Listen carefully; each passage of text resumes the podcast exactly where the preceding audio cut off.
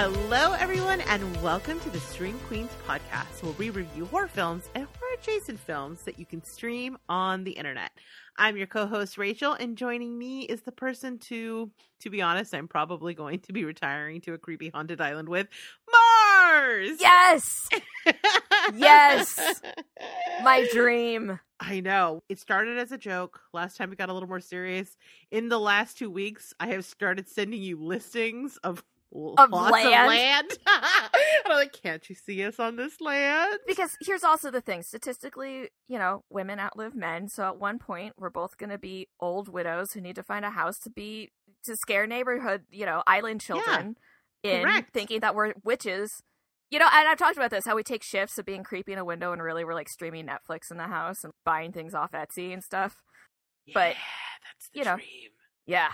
Well, I mean, I definitely have a full Golden Girls fantasy for sure. Like all of my girlfriends, we're all going to be living together, talking about the lanai or whatever, but whatever the equivalent of that is on our little island that we're going to be living on. I know. Well, and how witchy does it look if we have an actual, like, in reality, it would be like a vegetable garden, but we could put weird plants on the outside to make it look like we're harvesting Yeah. potion ingredients. We gotta when have some like, carnivorous plants out there that are like Venus flytrapping. yeah. Yeah.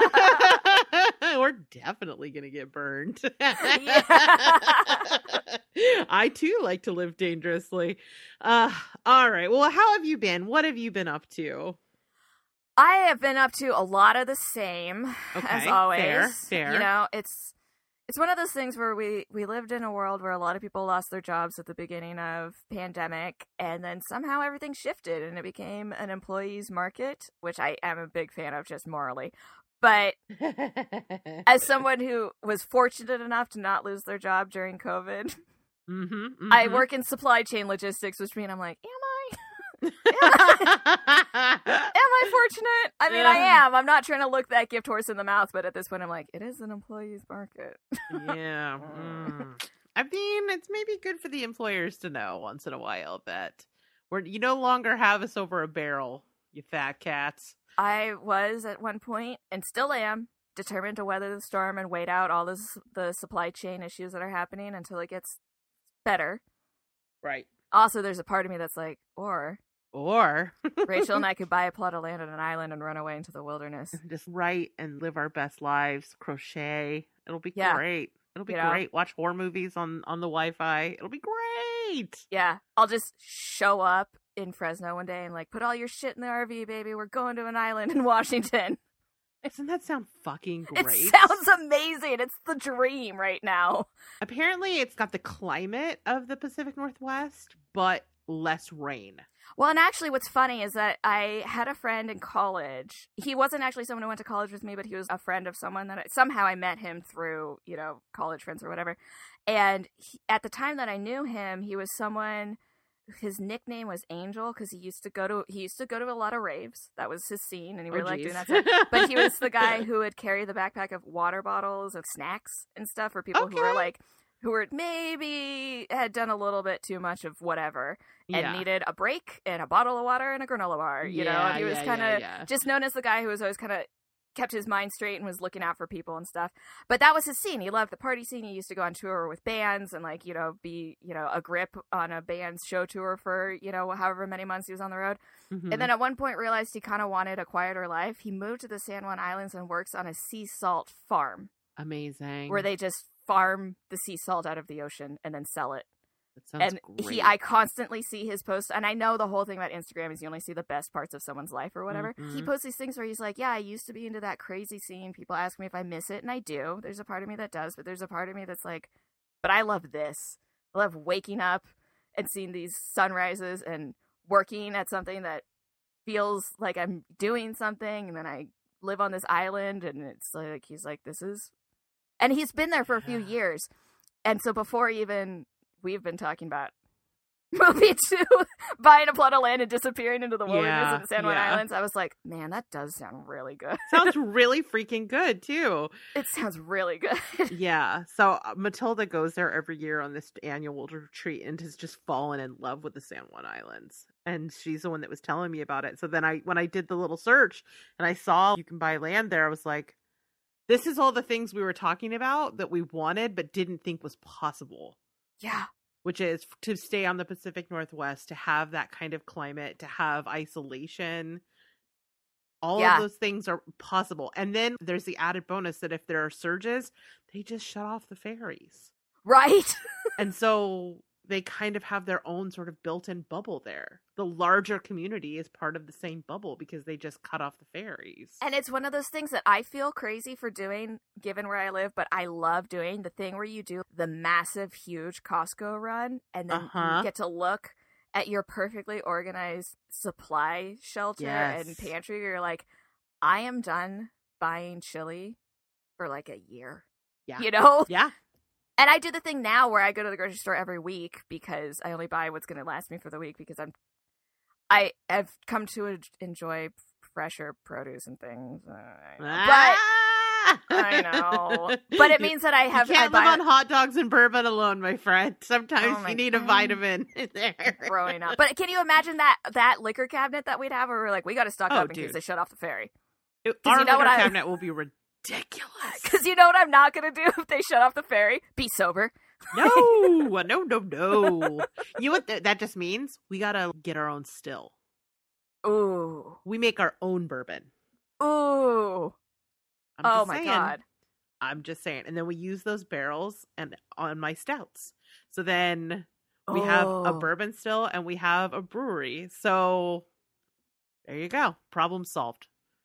Self sustaining. That's where we're going to get to. We're going to grow Okay. our own barley and malt and wheat and This is becoming less of like, oh, that would be so awesome if we could do that, and more of like, I am now really upset that my life isn't that. yet. yes. Yet. I know I've started this mentality where I'm looking at my bank account like I don't know what I've been saving for all these years, but now I know what it is. Now you know what it is. this is what I've been saving It's our for. commune. hmm Yep. So that I can move to the commune and have a while to figure it out before I find my online remote job. Right? We write all our screenplays. oh my god. okay, anyway, so enough about the future. Let's talk about the now. All right. Our plan for this episode is we're going to be reviewing a movie called The Block Island Sound, hence the obsession with islands this week. And it is the movie that makes me worry that maybe my memory problems are not as stress induced as I thought.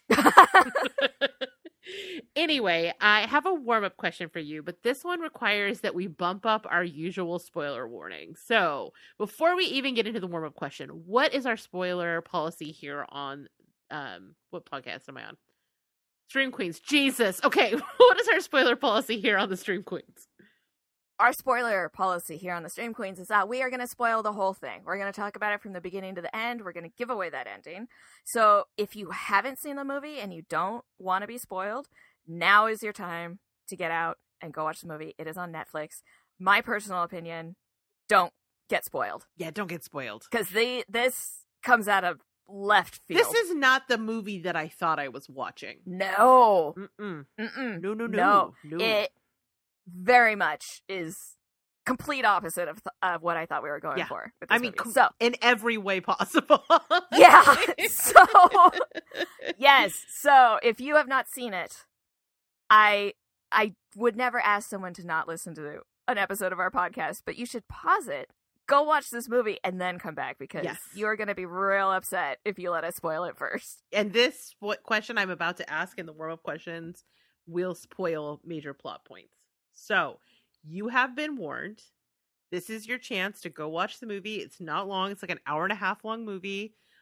I think it's worth your time. Go watch it, come back, and then you can hear this warm up question. And your your mind can be just as blown as Hell Beast was. Oh my god. Can I please put that picture in the show notes? Yes. Okay, good.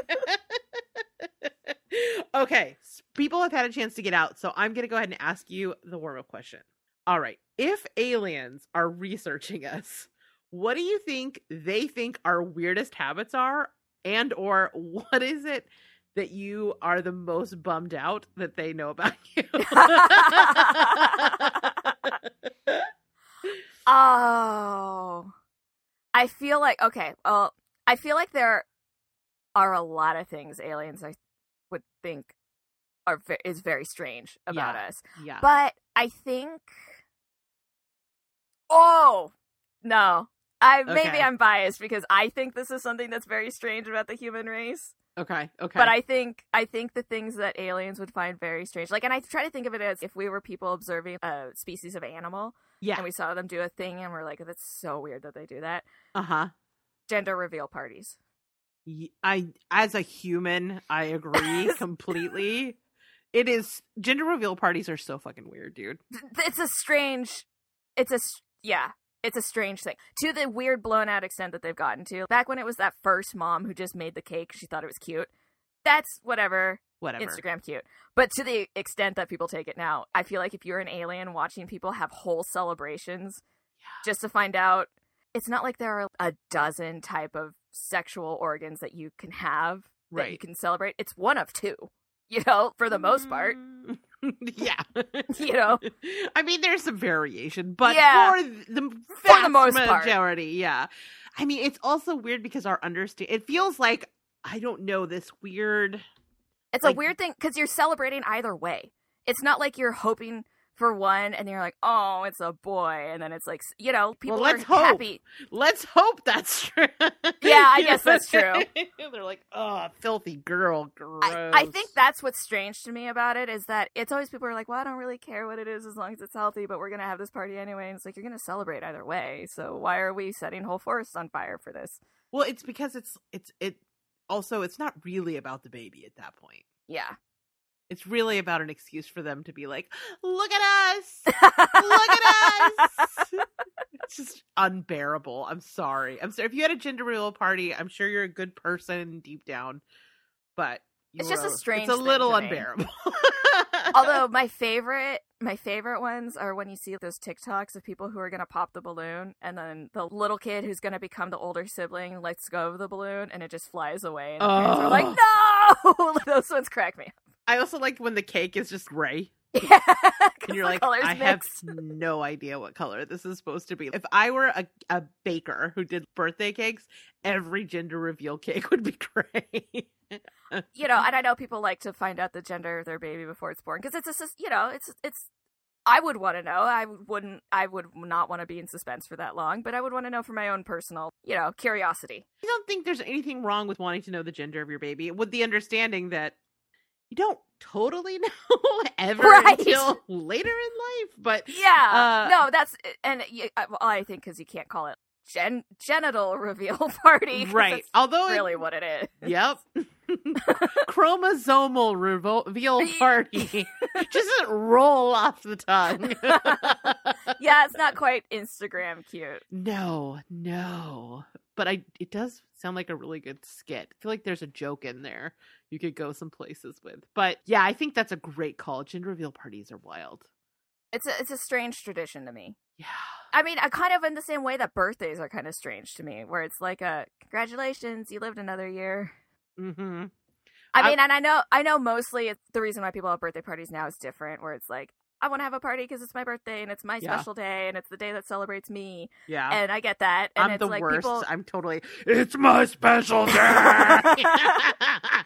I know a lot of people are probably like, I am I'm glad this person is alive, so let's celebrate the day that they became alive in the first place, and that's great, you know, whatever. But yeah. it just, and for some reason, for the longest time, for some reason, my understanding of birthdays was, and you lived another year. And as I've gotten older and met more people who actually enjoy their birthday, I've realized that that's not necessarily what it is Mhm. always.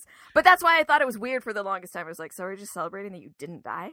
For me, it's also an excuse when my friends have a birthday to be like, I get to spoil a friend and be mushy with them.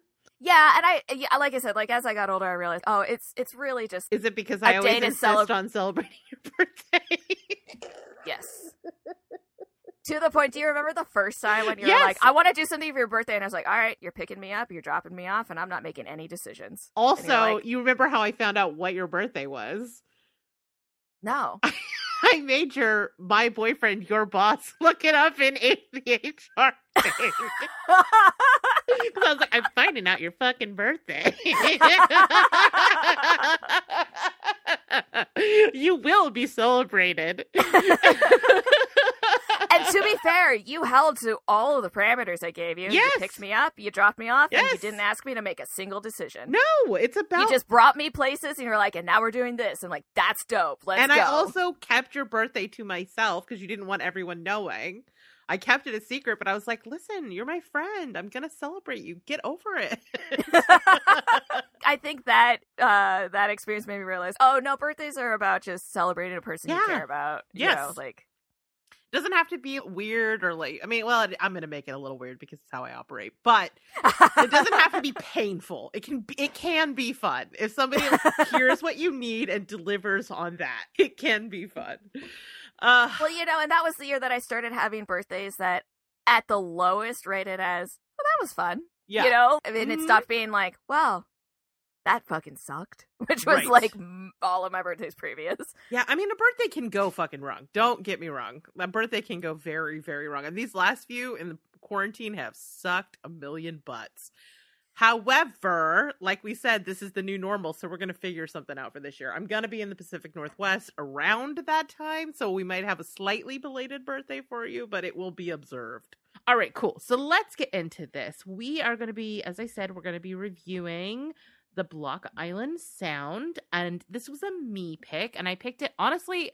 I honestly just picked it because it was on our to watch list for the end of the year, and it was one that Ariel had had given a, a good recommendation to, and I have to say I thought it was a completely different kind of movie, and so I had been kind of like, eh, whatever, I'll get around to it when I get around to it. And had I actually known what it was about, I probably would have picked it a lot sooner. But also, I'm kind of glad that I didn't know what it was about because it was such a fun reveal. And I can say, Right. as a, I can assure you that other parties in this house were delighted when certain plot points were revealed. Uh, yeah, I can imagine that being true. yes. Yeah. All right, so let me give you a little background information on this movie. The Block Island Sound was written and directed by Kevin and Matthew McManus, aka the McManus Bros, which I don't love, but I do like the things that they have made. So we're going to let them have that. Together, they directed a series of shorts and a film called Funeral Kings. They've, they've also written episodes of Da Vinci's Demons, Cobra Kai, and one of our all time favorites, American Vandal, oh my gosh. Yeah, which I earned. love American Vandal. I know. I remember I was like, you have to watch it. You have to watch it. And then you watch an episode, you're like, oh my God. I told you. It's amazing. It is so good. It's so good. And their episodes actually earned them an Emmy nomination. So Oh, nice. It's pretty dope. So I'm going to go into some information about the background of this movie, and I'm going to include some quotes from the directors themselves. So I want to quickly credit that all of these quotes come from an interview with MotifRI.com, uh, which is like a local Rhode Island publication, which is where these guys are from. It's called The McManus Brothers Sound Off by David. I'm going to probably say this wrong. Elenianello? Probably wrong. Sounds good. Okay, good. All right. So they told them in this interview basically that the impetus for this film actually came from an experience that the two of them had back in college while they were shooting a zombie movie on the Block Island in winter. Basically, it's a huge tourist spot during the summer, but during the winter, it's totally abandoned. And it was cheap to to shoot there, and it's just all the trees are like stripped of all their leaves, and it's just really sort of a desolate look place. And they kind of fell in love with that, and they were like, okay, you know, we've got to do something bigger here, longer here, something real. And so this idea for a movie that takes place in this location has been in their heads for years. And so in 2019, they finally got their chance to activate on that. And they shot from April to May, which apparently started off as ice cold and ended super freaking hot, sweltering hot. They said we only shot for 15 days, but and how did we get summer and winter but no spring? but then I guess that's about right for Rhode Island. I know nothing about Rhode Island weather, but that is not making me want to move there. I don't know anything about Rhode Island weather specifically, but I do know some things about the New England area Uh-huh. weather, and that sounds pretty spot on. My poor little like Bay Area native self cannot hang. so the film itself is actually very much a family affair. Their sister, Michaela, played the main female role in this, Audrey. and their mom makes a cameo, and their childhood friend came on as a producer of the film. Oh, wow. And that's not all. Oh. This- and I think this is really cool. There's one more cameo that you may not realize is a cameo. So, as Kevin explains, the monster sound you hear is actually one that was really hard to pin down. We had written it as some kind of gibberish in the script, and everybody kept asking us, So, what is this sound going to sound like? Nothing was quite working, and eventually, right after we were done shooting the film that September, I had a daughter. So we took a break from filming for a minute, and when she was about seven months old, she started cooing in this high pitched guttural way in little short bursts, really high pitched. And if I slowed it down 15%, it had this almost crocodilian growl to it. Suddenly, you get this really organic, creepy, otherworldly kind of sound that is really hard to put your finger on. And of course, it's just a little baby. It was exciting to give my daughter a debut as a monster. That's amazing. Oh my god. Isn't that so cool? I love that. because the monster sound is really, really creepy, I think. it's really good. Yeah. Yeah. I would never have guessed that it was baby coos. Right. But it was. it's one of those things where you find out that is it the T Rex or the Velociraptors or something in Jurassic Park was actually like tortoises. Yeah, Was that things like true? that. Oh my god. Yeah, one of the sounds is actually tortoises mixed with like a whale or something. it was Oh, something crazy. Like, and I think it was the T Rex rumble was an elephant, like just doing Oh. that. You know, I don't know. Sorry, I'm diving. No, no, no. I lo- it's like uh, with Game of Thrones with the dragon sounds, where just layer upon layer and layer and layer of all these actual animal noises.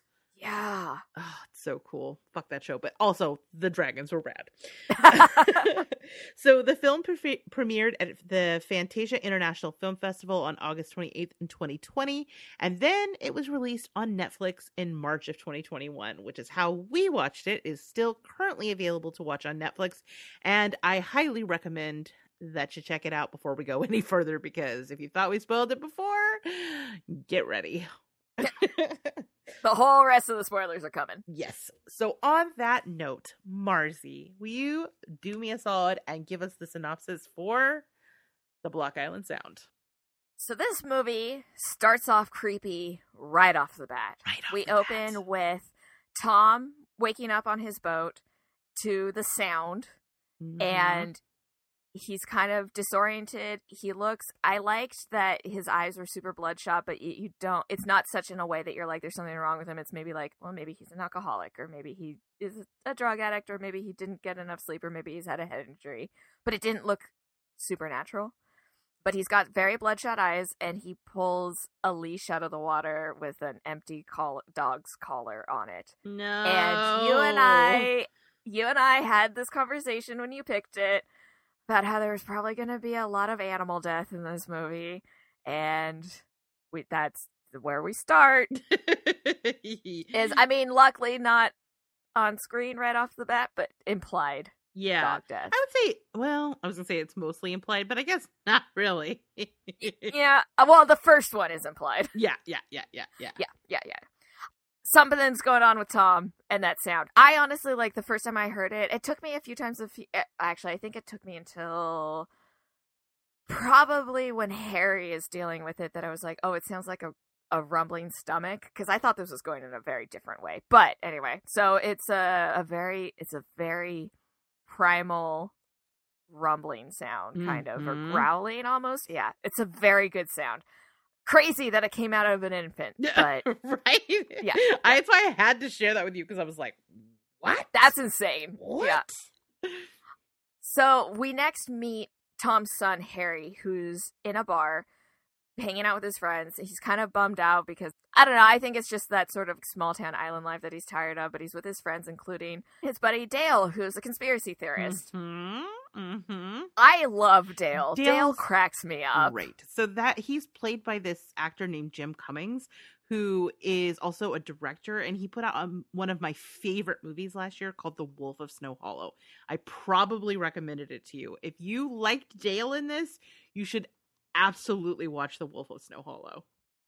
Uh, you've actually never brought this movie up to me before, but now I'm gonna have to watch it. Is it streaming on something right now? Probably because it's been out for at least a year, and it's about Okay. he's a small town sheriff who is on the verge of a nervous breakdown, and there is a werewolf on the loose in his town. And it stars oh. one of oh. the oh. guys from American Vandal, which, as I'm saying this out loud, there's probably some six degrees of separation here, and that's how he ended up in it. And it has a great ending.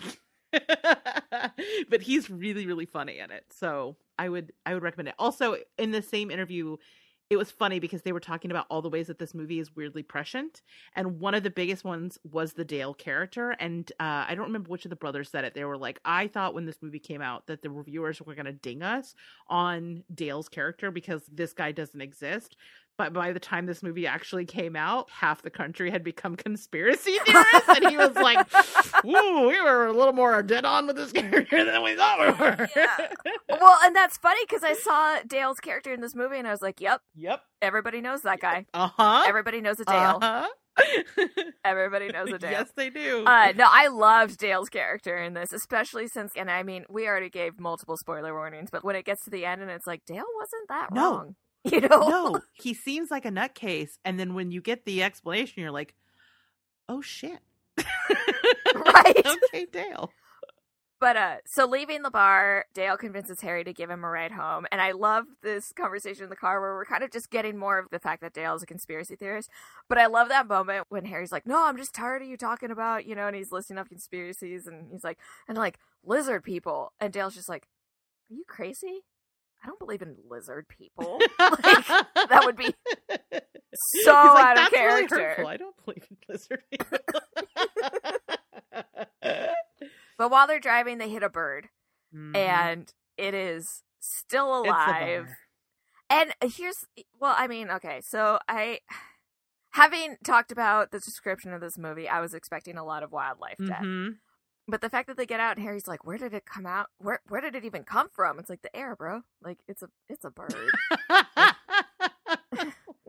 you hit a bird, but eh, you know. And Dale picks up the rock where he's like, "You got to put it out of your misery, or out of its misery." That's the courteous thing to do, but it dies on the windshield, and Harry is just really alarmed that a bird flew into his windshield. I mean, as you which, would be. I mean, I'd be upset, but like I wouldn't be flabbergasted. Like, that kind of stuff happens. Yeah, I guess that's true. But anyway, so Harry drops off Dale and he gets home where he finds just some strange shit going on in his house. The fridge is open, his dad is nowhere to be found, and he goes out in the backyard and his dad is kind of just staring at the neighbor's dog and the neighbor's dog is barking wildly and we hear the noise again. And it's one of those things we hear the mm-hmm. sound, but because Harry is not reacting to it, you know, it's kind of implied that it's not a sin that's happening, but someone's hearing it, and we're just not. I mean, it's we know it's Tom because he's the one who's having an episode, but Harry thinks Tom is sleepwalking, and so he wakes him up and he's like, you know, you gotta quit drinking so much. You're sleepwalking. Next thing you're gonna be sleep driving. You're, you know, whatever. And he puts his dad to bed. And his dad is trying to just be like, ah, whatever, I'm fine. You know, get get the fuck out of here. But the next morning, Harry wakes up and both his father and the boat are gone. So he's radioing, radioing, trying to find his dad. And meanwhile, we get a scene of his sister, who no longer lives on the island. She's got her daughter on, I'm guessing like the mainland, because they take a ferry to get to this mm-hmm. island. And she's being called in to investigate a strange, all I can call it is a strange fish occurrence. I don't know. She, like, yeah. She works with the EPA and she's trying to convince her job that she can send out this guy Tom that he's fully, you know, he's capable of handling the situation on, on his own, and she's got her daughter and she doesn't want to go, but work is telling her that she needs to go, she needs to take Tom and whatever, so she decides to take her daughter to the island to investigate this strange mm-hmm. fish occurrence. And while Harry is discovering his dad coming back with the boat, they get a call from Audrey telling them that she's going to be on the island, and her dad's trying to act like, "Oh, oh, that's great oh, I'm great. And Harry's just like, you slept, drove the boat, and now you're trying to act like everything's cool. Mm-hmm. Like, shit's not cool, dude. So Audrey and Emily, her Audrey takes her daughter Emily onto the boat. They meet up with Tom, who's her assistant or someone who works for her or with her. They're going to the island to investigate this strange shit. They're um picked up at the ferry by the local island sheriff, who's telling them about how recently they've just had dead fish show up and they're trying to figure out you know, to what extent? And they're like, how many dead fish? And he goes, oh, nine or ten. And they're like, fish? And he goes, tons, nine or ten tons, nine or ten tons of fish. Yeah. Which we then see as they're walking down the beach, and it's just covered in dead fish. and you're kind of like, And, and, uh, you brought your kid to the dead fish island. Right, right. I understand. Oh, you had to bring your kid to the island because you can't leave her home alone. But like, you brought her to dead fish. I feel like you get a babysitter before you go to Dead Fish Beach. Or maybe you stop at dad's house and leave her with Like, what if it has some and sort then go of check out Dead- airborne vibe? You know what I mean? I don't. Yeah, well, that is, she has to tell her daughter like, "Oh, don't touch that." I'm like, and she's touching the dead fish. Okay, all right. So they all end up having dinner at Tom and Harry's house, and Tom is super awkward about or uh, about uh, oh god, what's his name? The I think I've been calling them both Tom. I suddenly realize the guy, the Paul. Oh wait, are you talking about the employee? Okay, hold on. Yeah. Go. Wait. I think I've been calling okay, them both Tom. back. You know, I'm not great with Let me names. open. I have the doc with everybody's name. Let me go. Let me go to it. let me scroll up. Okay, so the brother is Harry, and the employee is Paul. No, wait. Okay. on, Let me zoom in on this. Okay, Harry is the brother. Tom is the dad. Paul is the only other one that I. Paul, I think, is the right? employee. Yeah, Paul's the employee. Yeah, yeah. I think I was calling them both Yeah. Tom for a minute. Only but- uh, the eh, dad whatever. is Tom. Dad is Tom. I knew that, but then I anyway. So they all have dinner at Tom and Harry's house, and Tom is super awkward about Paul and Audrey can share a bed because Emily needs a father figure. That is super uncomfortable. really and so- awkward, Dad. That is Yeah, really fucking awkward. Yeah. But, you know, Audrey's like, he's my employee. I can't, that's so unco- that's so wrong. And so she takes Paul back to the ferry. He's, his, Paul's plan is to take the ferry back and forth every day and not stay on the island. Audrey takes Paul to the ferry and leaves Emily with Harry, who's trying to teach her how to night fish, but then dead fish show up in the river or the inlet in front of their house. And so he's like, oh, let's go catch frogs instead. That's super Mhm. gross. Audrey comes back, everybody goes to sleep, and Audrey is awoken by Emily screaming because Tom has wandered into the room in sort of like a trance Mhm. state. And what Audrey walks into is actually so fucking creepy because Emily is just sprawled on the ground and Tom is just standing there Yeah. staring. And something about the placement of people it just was so Yes. unexpected. It's not like we saw Tom struggling to pick Emily up or Tom and Emily struggling or something. The fact that Emily's just lying prone on the ground screaming and Tom is just standing over her doing nothing. It's something about it was so unnerving. was so Especially in fucking creepy. retrospect because you know where it's going. That makes it Right. even so you understand it looks wrong and then when you know later what was actually happening in that moment, it's really disturbing. The reason she's on the ground and screaming is cuz he's grabbed her. Yeah. Yeah. Yeah. But Tom kind of comes to and doesn't really seem to remember having been in the room. And so they attribute it to Tom sleepwalking and Emily had a nightmare and Audrey's not convinced, but Harry's, you know, trying to rationalize, I guess. You know, so but Audrey decides that they're taking off in the morning, and Harry's trying to convince her not to because she hasn't been back a lot since you know their mother died, and he's saying that it would really hurt their dad if she left, but she's she's she's pretty set on Mhm. on leaving. Okay, so later or that next morning, Audrey's packing to leave and Harry's trying to convince her to stay and he's like, "Did you tell him?" And she's like, "Oh, he's not up yet." And Harry's like, "Oh shit." And so he checks on him and Tom is gone. You know, he's st- he kind of finally confess- confesses that, well, maybe he, I mean, he takes the boat out early in the morning to go fishing. And Emily's like, "No, I saw him leave at night. Uh, it was dark out." So they go out to try to find Tom, and instead they just find his boat and what Harry believes to be the signs of a struggle. The sheriff's office thinks it was an accident. You know, they're trying to be like, well, you know, maybe he drank too much and went out on the boat and fell over. That thing, you know, those kinds of things happen, which really Mhm. offends Harry. And assuming that his father got drunk and went out and, you know, but he- they're not willing to bring out criminal investigators because to them it doesn't look like any sort of criminal activity happen. It looks Mhm. like an accident. Audrey is on their side with it, and she, you know, she makes a comment later to Paul about how like even when you know their mom smoked two packs a day and got lung cancer, and Harry still wanted to sue the hospital, Mhm. kind of thing. And so she's like, it's just the way he reacts to things. It was an accident. He fell overboard. So Audrey is still involved in the whole fish escapade business, and Paul's, you know, got people in you know, rightly so in hazmat suits collecting dead fish for samples and things like that. And oh, I missed something. We should go back. Uh, so the night that Harry takes Emily out to nightfish, and then when they find the dead fish, and he's like, "Well, let's try to catch frogs in the marsh." And she catches a frog, which she keeps in a jar, and uh, Audrey discovers in her backpack. And they have a conversation that at the time I was like, "Okay, this gonna mean something, but I'm not sure what yet."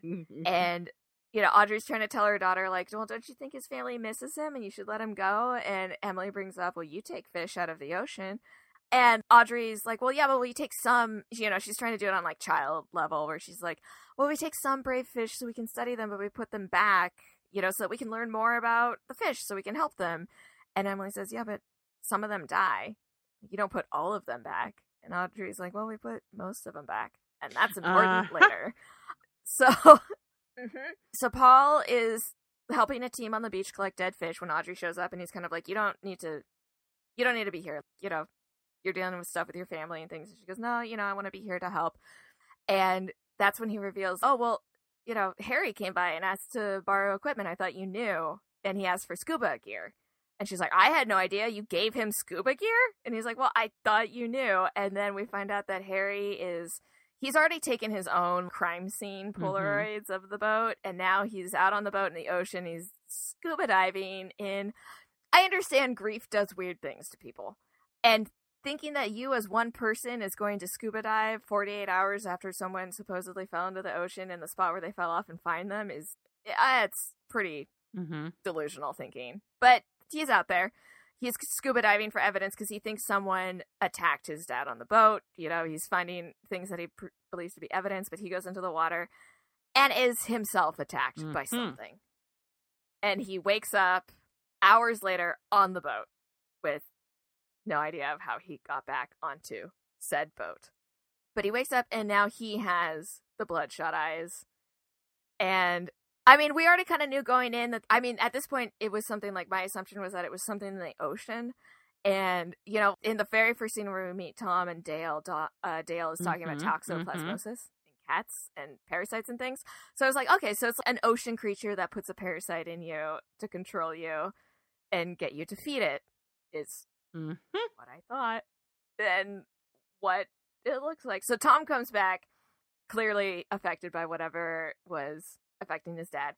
And a sign that the sound is happening is that it interferes with electronic equipment, where it starts making electronics malfunction and things like that.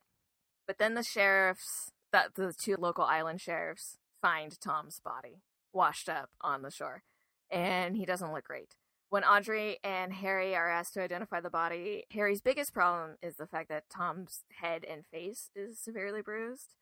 And the coroner is trying to tell him, like, well, this can happen, you know, when a body's in the ocean, it Mhm. it's rocks. You know, it's really hard to tell what happened. And Harry's not accepting that, where he's like, what do you mean it hit rocks? You know, because he's still on the train of somebody did this to him. Audrey is very much just accepting that her their dad fell into the ocean and drowned and you know, but she's trying to talk Tom down from you need to stop believing that somebody did this kind of thing. But that's where Tom's at. Tom starts having a real rough time with stuff, just in general. Hearing things, seeing things, not feeling super great.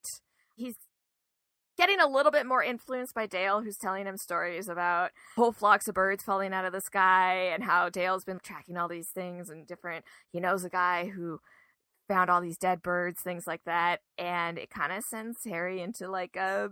Uh, who is Pepe Silvia kind of room where he starts tracking things on a map and getting really into Google searches and then throws up parasites. Oh in my a sink. god, this. So this is the kind of movie I thought I was going into, and I was like, mm, okay, confirmed. Mhm. But those, I've seen some upsetting parasites. There was something about those that were the worst. Because they were and also really like active. half worm, half segmented. There was a side of them that kept fanning Yeah. open. I can't take it. I can't take it. Yeah. and they so were big. Like So yeah. big. But then, you know, this is one of those like, was it a dream? Because then he wakes up very suddenly in his bed, but he's also uh, coughed up some stuff on his pillow that's not great. So, you know, something's going on. Eventually, so they have Tom's funeral where Harry's having a real hard time with things and just sort of not in an irregular, I'm at my dad's funeral hard time, but something's going on with him, right? and so he has to leave. He runs into Dale, and he they both you know he's getting more and more convinced by Dale that something's going on, things like that. He goes to the grocery store because Audrey had mentioned that the place where they're holding the wake doesn't have a kitchen, so they're to have to bring food. So it's on Harry to go to the grocery store to get food for the wake, where he just has a full on weird. Again, it was one of those things like I was still thinking Mm-hmm. parasite because all of a sudden he's just dumping raw meats into his When when he into asked him how much of the ham, he's like, all of it. I was like, oh damn. Yeah, and that sound, like I said earlier, kind of started reminding me. I was like, oh, it's like a growling stomach, so he's filled with the hunger, because that's what a parasite does: is it latches on, and eats your food instead of you, so you're just constantly hungry, you know, kind of thing, among other things. So I was like, oh, it's a parasite thing, because he just fills his cart with raw meat, but then he also grabs thirty limes at some weird stuff, and I was like, all right, well, I mean, maybe we're just getting creative, whatever. And he tries to leave with everything without paying because he's in the trance. And so he doesn't really realize until the grocery store employee stops him that he's fully stealing, you know, and then he just kind of lets it go and returns to the wake without food, which everybody's irritated at him. Not a lot of grace for someone who's just lost And- his father. I gotta say, everybody's a little too hard yeah, on Harry. yeah, and especially since what happens next is that just absolute jerk who's at a wake, who went to a funeral followed by a wake, and then audibly accuses Harry of murdering his father so that he could get the house At the at wake. the wake. I was like, that is so classless. That's horrible. I mean, you can have your own theories on what happened, but it's not even like there was circumstantial evidence or any kind of evidence. Like he just starts talking. So anyway, Harry gets pissed off and punches him out and ends up ends up in jail. And there were times earlier that we talked about or we heard about Mhm. Harry's short temper and things like that and how living on the island maybe is making him become a certain kind of person kind of thing. But when uh, Audrey picks him up and he tells her what happened, and she actually is sympathetic to him and is like, "That fuck, like I can't believe that happened," you know. And they have a heart to heart finally, where Harry reveals that their dad had been blacking out, had been sleepwalking, had been forgetting things, and that Harry wasn't sure if it was dementia or old age or if he was losing his mind or whatever, but that Tom had sworn him to secrecy and that he wouldn't go see a doctor and he wouldn't let him tell anybody. And Tom is filled with guilt for having not told anybody because he's like, maybe if I had, this wouldn't have happened, or you know, if I'd asked for help, then this wouldn't have happened. And it, that's a very heartbreaking Mhm. scene in this movie because you know, grief does a lot of weird things to you. I I say that a lot, but it's true. You know, and one of those things where you're just like, there are a million ways I could have changed this, Mhm. and that's not true. But he's in that phase where he's like, I could have kept this from happening, and then he confesses that he's starting to have the same the, the same symptoms, and so he's thinking it's like a genetic thing, where it's like whatever his dad had, Yeah. he has. So he agrees to start seeing doctors and getting the tests because he's also starting to hallucinate his dad, and that's Yeah. gross and scary. Yeah. And, And I, I have to say the casting of this guy is so good. He's so creepy. Yeah, I had that thought the whole time. I was like, I feel bad thinking this guy is creepy because I'm pretty sure that's. He's probably a I mean, maybe maybe I don't. Maybe person, it's a you know, compliment but- to his acting. I mean, he also stars in one of their other another film they wrote called Thirteen Cameras, where he's a creepy landlord who's watching his. So I- I think maybe that's his shtick a little bit is to be a little creepy. So well, too well done, good job, you did it. But also, maybe it's like Yeah, a compliment yeah. to his acting skills. Maybe he's a jolly old man normally, and then he can just can pull out this creepy dude. if that's the case, then But- I don't know. you did it. Yeah, success. Accomplished the mission. Yeah. Yeah, did it. Read the notes. accomplished the assignment. so while Harry's getting an MRI, the sound starts happening and he freaks out and leaves. And he you know, uh, the doctor tells both Harry and Audrey that she had another patient who she diagnosed as having this really rare condition where electromagnetic waves affects their brain and gives them things like headaches and blackouts and hallucinations and stuff. And he doesn't own electronics, so if they want to ask him about it, they have to write him a letter. And Harry doesn't want to do it. Audrey really wants to talk to this dude, but she has to write him a letter or go find him, it turns out. Meanwhile, Harry has decided to go out for a drive and he's starting to when the dad appears so he's driving and a deer stops in front of the car and harry stops and he's honking his horn trying to get the deer to move and then his dad appears in the truck with him and just starts saying over and over this is mm-hmm. so creepy especially when it happens the second time and then the third time where it's just he just keeps saying deer deer deer and harry goes into the trance and hits the deer loads it up onto the boat and takes it out to the rendezvous point where he kind of just wakes up on the boat Mhm. unsure of what happened drives home and the sheriff comes in to ask questions because he's driving by and he notices that harry's bumper is just completely fucked up and covered in blood and that there are empty beer cans in in the car or in the truck so he thinks you know he hit someone and he's kind of doing the like you're gonna kill someone you gotta be careful kind of thing and harry doesn't really have any recollection of it. He kind of vaguely remembers hitting the deer but that's about it. So at this point audrey decides that she's gonna go find this guy who lives out off the grid away from electronics and leaves paul with harry and emily. Oh i think before this is when harry gets the dog right where the dog oh so harry starts hallucinating but he's trying to wear headphones because he's Mhm. trying to block the sound out but it doesn't work so he starts smashing all the electronics and while he's out there sees the dog. Hallucinates his dad. Dad is just saying dog dog dog. So harry kidnaps the dog takes it out to the rendezvous spot and this is when we see for the first time what happens where all of a sudden things start flying up into the sky which at this point i was like oh that is the exact opposite of what Mhm. of what I thought this was. Like I was Out expecting like something to Watcher. come out of like not from Yeah. above. And that's what I mean. This movie is the opposite of everything I expected. yeah. So everything starts flying up into the air, including the dog, which I'm glad because we knew. Oh God, I was so dreading this.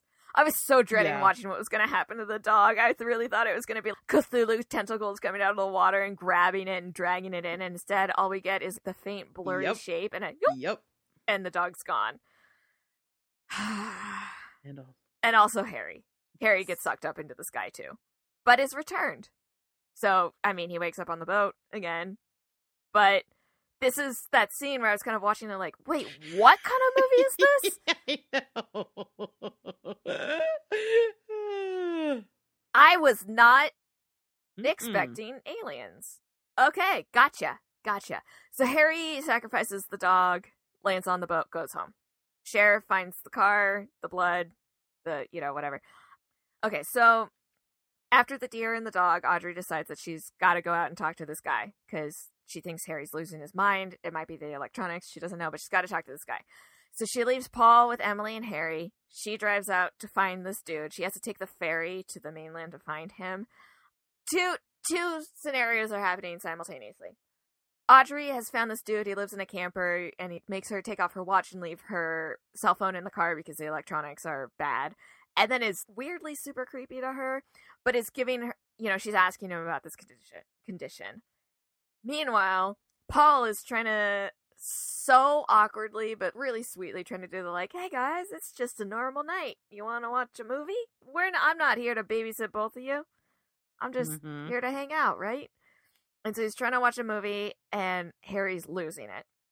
Meanwhile, this guy is telling Audrey about how it's not a condition where electromagnetic waves affect his brain, and that it's he just kind of points to the sky and he's like, they're studying us. They're fucking with us. They want to know what makes us tick. They want to know what we eat and what we do. And they're going to ask him to bring them things. And eventually it's going to be a fucking person. And he like says Yeah. some, alludes to some really creepy shit where he's like, you know, talking about animals, and he's like, and then all of a sudden there's a homeless Oh woman in the backseat of my car. You got to stop him. I thought you were creepy Yeah. when you were forcing me to drink alcohol, but you have leveled up, my friend. Yeah, yeah, and he's like, you got to stop him. You got to get him out of there because it's gonna be people. Someone's gonna die. So Audrey is more mm-hmm. freaked out by this dude, understandably. So she leaves. She has to wait on the ferry. Meanwhile, Harry and Paul and Emily are in the house, and the DVD player isn't working, and the sound is happening, and Harry's losing his absolute shit. And by the time Audrey gets back, Paul is knocked out and or dead. I'm not sure. I don't think we ever see Paul again, so who knows. And Harry and Emily are missing. Harry is piling Emily into the car, who immediately, or into the car, into the boat, who immediately like hides below deck. And Audrey gets there just in time to jump aboard as Harry takes off. And he's in a state, he's in a trance. They just take out into the ocean. Audrey tries to fight Harry. A tussle ensues, but she ends up below decks with Emily. And then they make it out to the rendezvous spot, and things start just floating up into the Yep, sky yep, yep. again. So Emily and Audrey are in the below deck cabin kind of area, but the door flies open, and so it's that they're both. I mean, and they're both being pulled towards the ceiling. It's just that Emily is further inside and clinging to ropes and stuff. Uh, Audrey's closer to the entrance and is clinging to a lamp, which eventually breaks, and she shoots up into the sky, and Emily is left alone in the boat. This is the part that.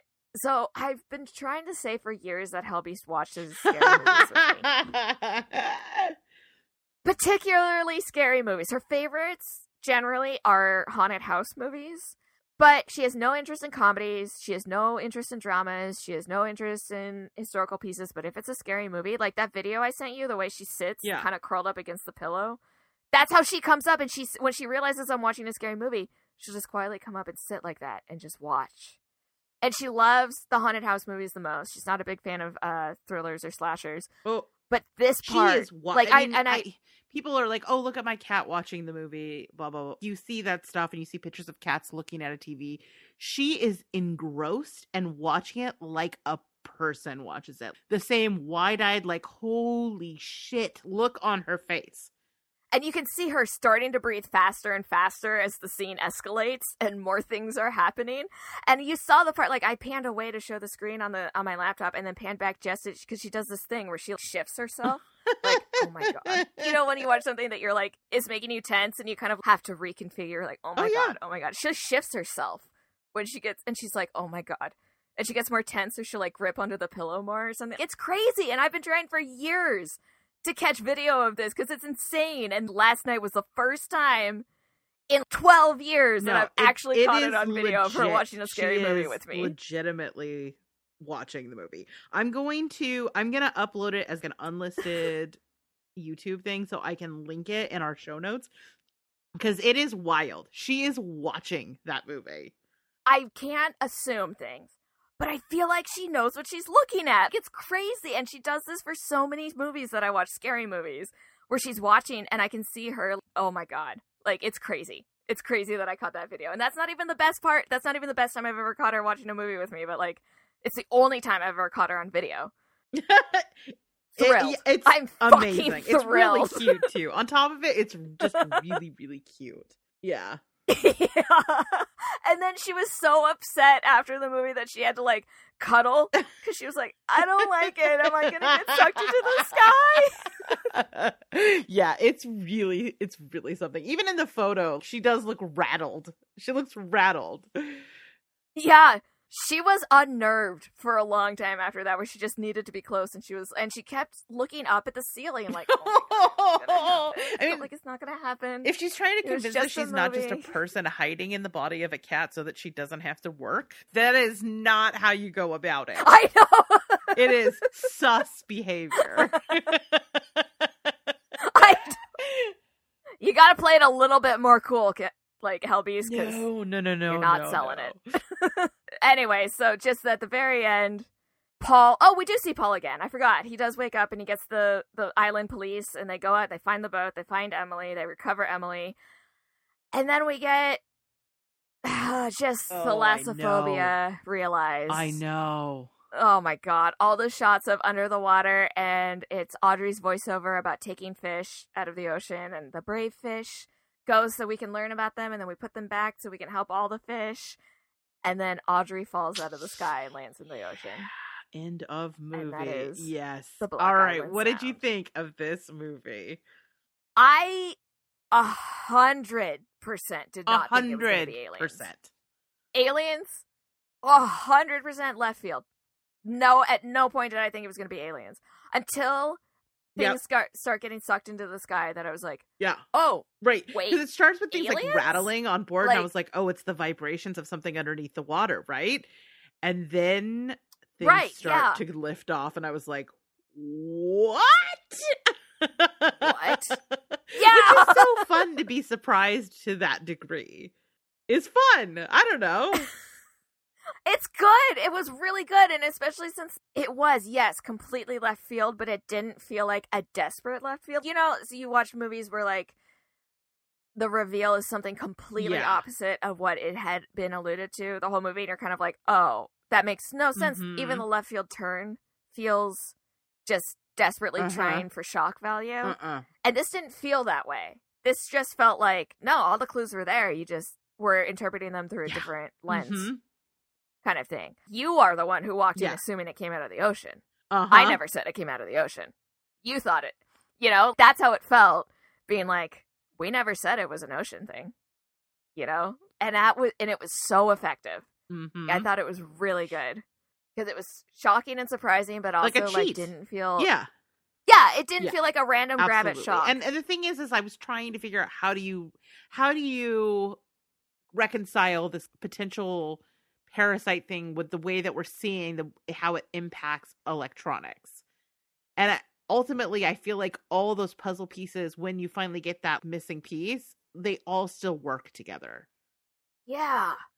Because I also was doing the same thing where it was like a ocean creature, but interfering with el- electronics. But then I was thinking, well, you know, there are all those ocean creatures like eels Yeah, who use true. electricity to hunt and things, you know, or jellyfish or things like that. Where I was like, yeah, I mean, it's feasible that.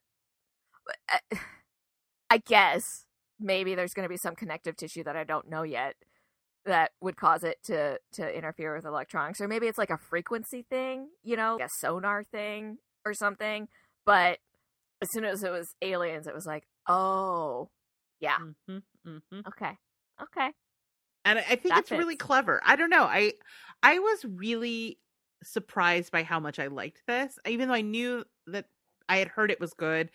I've watched a lot of sort of parasite movies this year. We watched two for Zombie Grrlz, and I also watched Sea Fever. And it wasn't that long ago that we watched the what was it, the Beach House. So I kind of oh, was Oh, going yeah. into this thinking it's a genre I like, but there aren't surprises to be had here.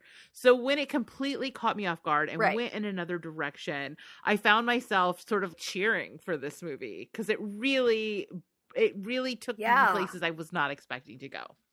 And I also thought the lead up to it, all of the performances are really great. All of the people feel like you know th- this the directors writers directors are from a small town upbringing in rhode island and you can feel sort of the dna of that lived experience in the movie with all the kind of very grounded in reality characters that exist in this you can see the person that left to follow their career the person that got stuck in this small town and is resentful about it but in no way wants to change and then just sort of the weird local flavor of people and I think that it manages to kind of create this actually kind of fully realized world because all of these characters feel kind of like people that do exist. I don't know.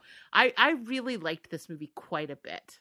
I did too and i think yeah the way they set up this little Mhm. world right Yeah. because it is very it's an island it's very separated from the rest of the world and it seems like yeah that's exactly where the aliens would do Mhm. their samples right from a low population area that people are not gonna Right. you know notice Right. or talk about or whatever and i mean the Uh-huh. only thing that kind of lost me a little bit was that everything that the aliens were having Harry do seems incredibly malicious. The whole time leading up to, I thought it was a sea creature. I thought it was a sea creature using, especially since we talked about toxoplasmosis in the beginning, where the cats get brain dead humans to just feed them fancy feasts eight Yeah. times a day, as Dale says. I thought it was an ocean creature putting parasites into people so Mhm. that they would bring them food. Because he kept bringing Yeah. dead animals out there or live animals. It brings bringing animals. So that's kind of what I thought it was. But then when we get the Audrey's voiceover happening at the end about taking fish out Mhm. of the ocean to study them so they Mhm. can help all the fish. I'm not sure how the two the two are not Except fitting for together for me very it's well. infecting because their it seems brains like to make them bring specimens instead of food to them. oh okay I didn't read it as specimens I was still was like it feels like they're just making them do well, no, because the guy in the murderous RV says they're interested in what we eat and what we do, and they want to study us. And so it's bringing them animals to look at, people to look at, the kinds of diets that they're eating. It's all it's all material. It's all like research material. Like how biologists will study animals, they also study their diet. They study all of that kind of stuff. So you got to think about it like they're basically all just data essentially. Okay, because I kept thinking, and the fact, and I mean, I understand that probably it was alien interpretation of, well, we're going to send you the image of your father because we have observed familial ties to people. But of course, it, it's interpreted in a much creepier way because they don't understand. That person is dead. Seeing them again is Right. not comforting. You know, growling at me to take things. So, uh, you know, Oh, but it just totally. seemed so menacing Totally. and so threatening that it it seemed Yeah. malicious. And so at the end, when we get the Audrey over, voiceover of this is for so they, you know, her whole thing, and we take some fish and study Uh-huh. them so we can help all the fish.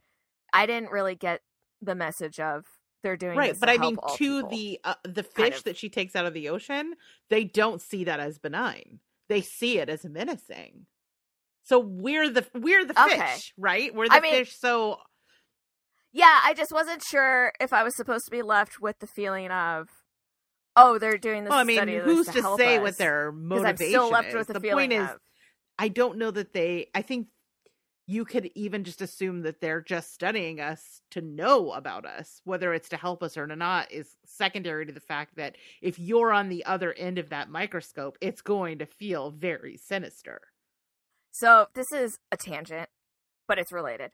I'm reading a book right now that's about. It's called The Commonwealth of Thieves, and it's about the history of um, Europeans populating Australia. Uh-huh. And it's actually really well written. I mean, it's Oh, a it's- it's a sure fucking awful, tragedy. genocide. How yeah it's yeah yeah yeah it's it's fucking awful. But the way it's written is. It's I'm one of those people that like I like to read nonfiction, but I need it to not be super dry, you know. Otherwise, I'm not interested. And so the way it's written is really interesting, where they actually took the transcripts of people who actually went and followed them through what the records are of what they lived and stuff and who died and everything and whatever. But I got to a part where, in order to try to understand the natives of the land, they kidnapped one. And they were like, they kept him as a pet, basically.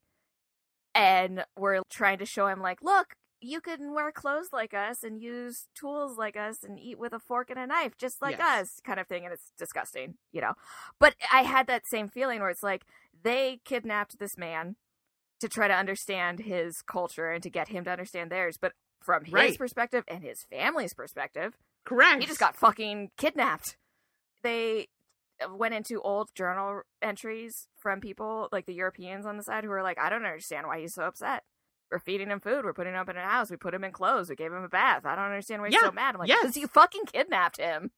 You forcibly removed him from his home Yep, and his family. That's Like, exactly correct, right? It's a matter of perspective. And that's Yeah. what makes it interesting. It's a horror movie from our perspective. It's just run of the mill science from the Yes. it's just science from the aliens. It's horrifying that I can draw Yeah. human parallels of the times when different Yeah. races of people did the same thing to other people. We were like, I don't know. I don't understand Yeah. why he's so upset. We're just trying to teach yeah. him. It's to be it's like almost like colonization is a You know? horrific fucking thing.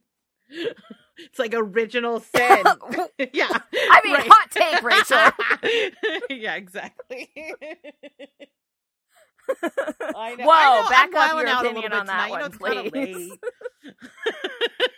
but yeah, I don't know. I thought this movie was really interesting, and especially now you've got me thinking of it through like a colonization lens. It's even got more to say than I thought. But it's it's I think great eco horror. I think it's kind of timely in that it gets into these ideas of conspiracy theories and whether or not conspiracy theories how much weight they hold and in this case quite a bit yeah or even this last summer my mom went on a trip to idaho where every year the federal wildlife and land preservation organization does this thing where they go through this certain area because there's this rabbit species there that's getting kind of decimated by disease so every year they go out and they herd them up and they check them for disease. They vaccinate them yeah. for the things that are killing them off. Uh, they check them for you know ticks and parasites yeah. and things, and they tag some of them so that they can track populations. But oh, it's got to be horrifying. the same fucking thing. Imagine if you lived in a neighborhood where once a year giants came out with nets, took you from your home, did medical examinations on you, injected yep. you with uh, you don't know what, put a tag on your ear yeah. and then released you back into your home. Yeah. That's yeah, terrifying. it's all just a matter of perspective, and that's what what one of the things I think is just so interesting about this movie. You know, the people who are doing this with the rabbits are doing it in order to try to preserve the rabbit population, and because they're basically turning a lot of their environment into like mm-hmm. uh, farmland. And these rabbits can't survive. They need a very specific like ecosystem, and it's getting decimated. And so they're trying to figure out what the numbers are looking like to be like, yeah, we need to n- not kill all these rabbits, kind of thing. But yeah, from the rabbit's perspective, Horrifying. yeah, I mean, even the way she gets dropped off at the end, yeah. it's like catch and release, right? But they just dropped her in the ocean. So yeah, you know, she's gonna and they keep Harry. Yeah, they keep Harry. Yeah, I mean, I hope she makes it back to land, but it is more likely she's gonna end up like her dad, which is a very disturbing way to end the movie. Yeah, but yeah, yeah. I don't know. I I would like it. I would. I recommend. I also liked this movie. I know. Uh, I think your next question is, would you recommend this? Yes. To people, uh, and I would. I definitely would to horror fans. With the disclaimer, it's a little bit slow at times, mm.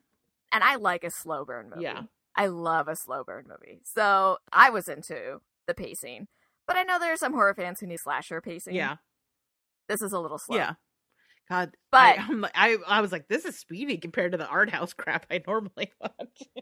this thing zipped along for me. I mean, yeah, but I think it is on the slower side, yeah. but it's so good. Yeah. It's and the reveal is so fucking slap in the face out of nowhere. Yeah, it's so good. It's really good. And Hellbeast, Hellbeast either gives it ten out of ten. 10 out of 10. She's so cute into it. And when I told you, like, I'm not going to send you the video until you watch the end because it's the end reveal or whatever, but I was like, she is transfixed because she was transfixed. She was transfixed. like, that is the correct word. So yeah, I would also I I give this a pretty blanket recommend. This one feels like an easy recommend for me. I thought it was unique and really creepy in parts and had a really fun reveal. What more can you ask for, right? So yeah, this is an that and the the child actor who played Emily great. great. great. Child actors are so like I get nervous about child actors. Of course. But the girl who played Emily, amazing. And adorable. Yeah, she's great. And adorable. Yep. Yeah. All right. So now if you were going to watch this movie again, what beverage would you pair, pair with it? I know this is a little bit out of character for me. Okay. But for some reason, okay. This movie makes me want to drink a really dark stout. Oh, interesting. Yeah, like something that just is dark and heavy and you drink slowly, but like savor it. Yeah. Yeah. Uh-huh. And yeah. if it's a high enough ABV, you're going to blast off. yeah, and at some point you drinking it and you're like, "I'm good. I'm good." And then you stand up and you're like, "Whoa. Whoa. Whoa. I'm going to take off my pants." Excellent. All right, great. Okay, we don't have any listener feedback this time, but if you would like to reach out, there's lots of ways you can do it. We'd love to hear from you.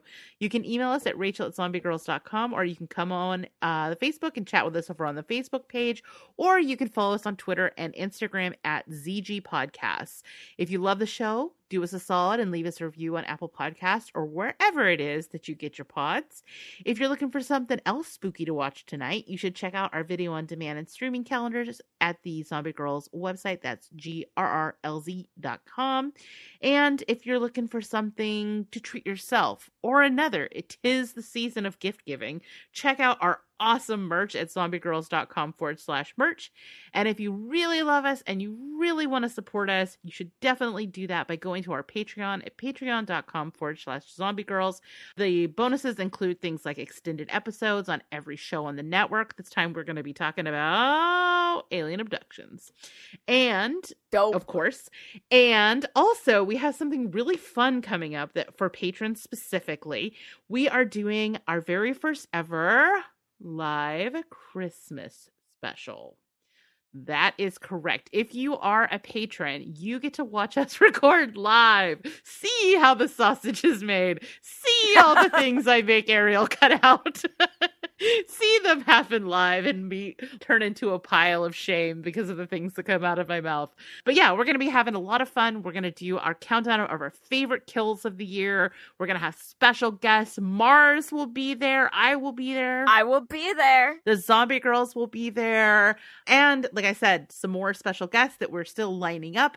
But it's going to be a lot of fun. We're going to have some drinks. We're going to shoot the shit. You can chit chat with us. It's going to be great. Eventually, we will release the audio for everyone as a Christmas special, but only patrons at any tier can come in and watch the live show and interact with us as we record on December 23rd. That's right.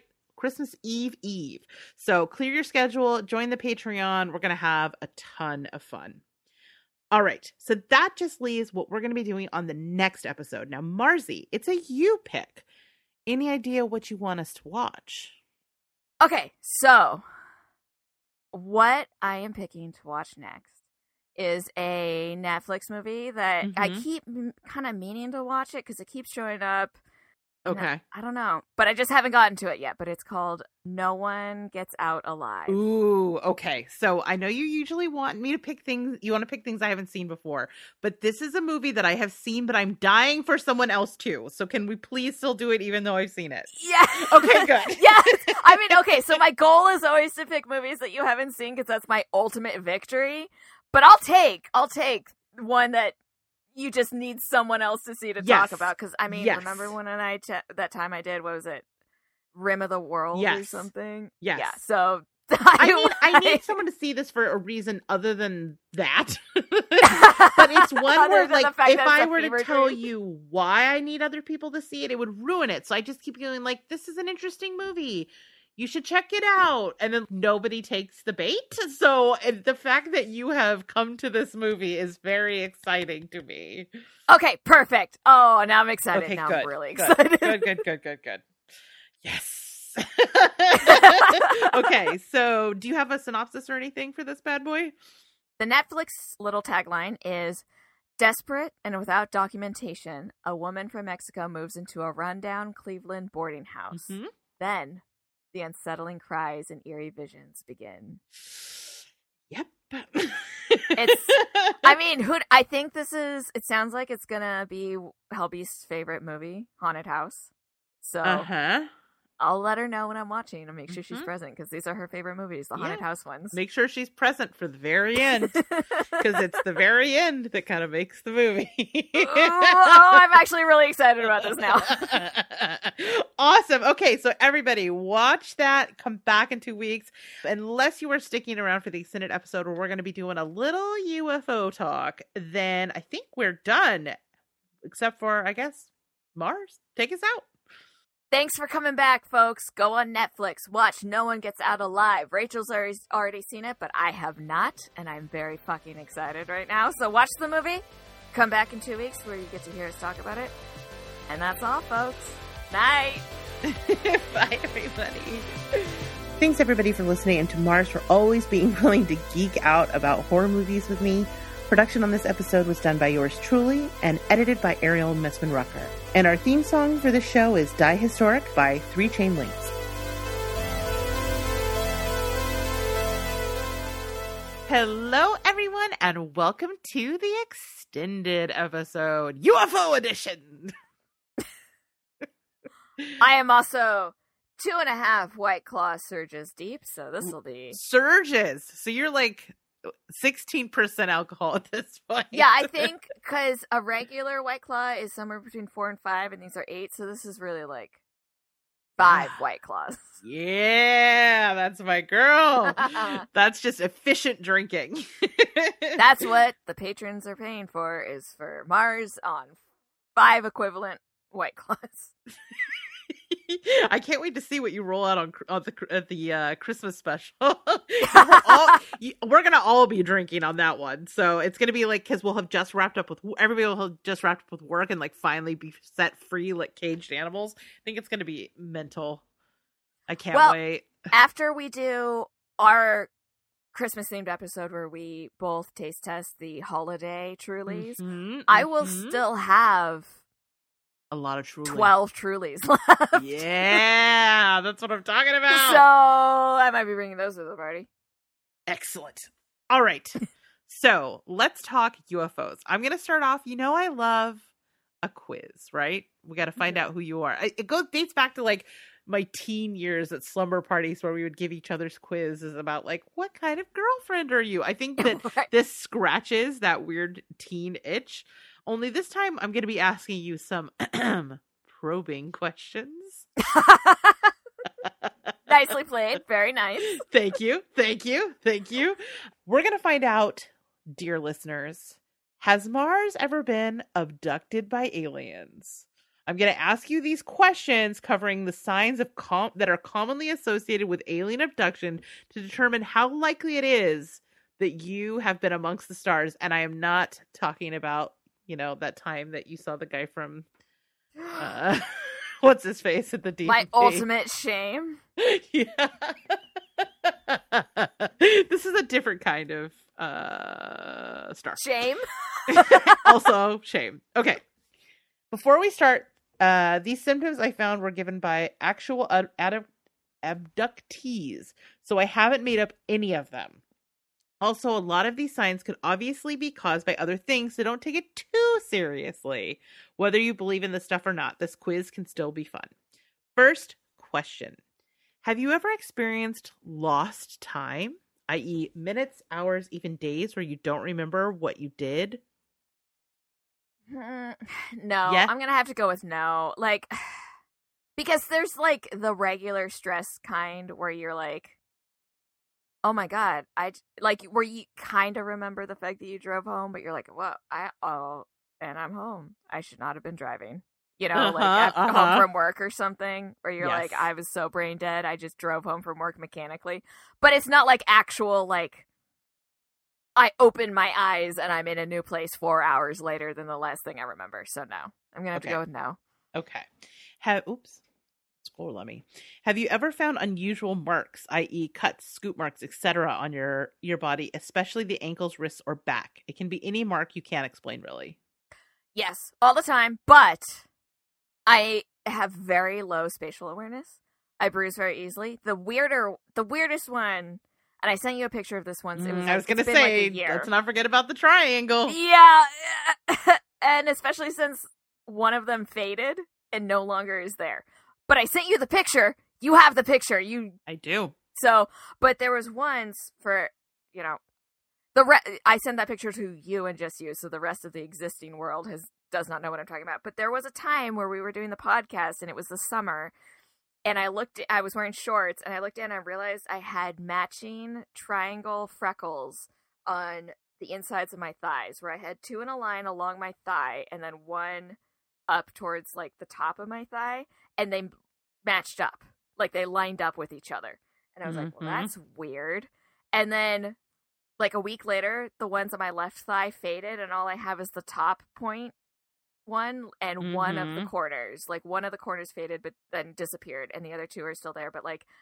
the uh, i sent you that picture it was like i just noticed the weirdest fucking thing rachel i'm scared yeah yeah plus the fact that i have several freckle configurations on my body that are actual constellations. Mm. So you are a star child, I, my friend. We've talked about how I have the like not just the Big Dipper on my upper arm, but the surrounding stars. on my upper Mhm. arm that like actually match up with where things are in the sky, and I have some Yeah, face. you stuff, you like, weren't abducted by aliens. You were you were abandoned. By I was aliens. created. I'm a map. you are a star child.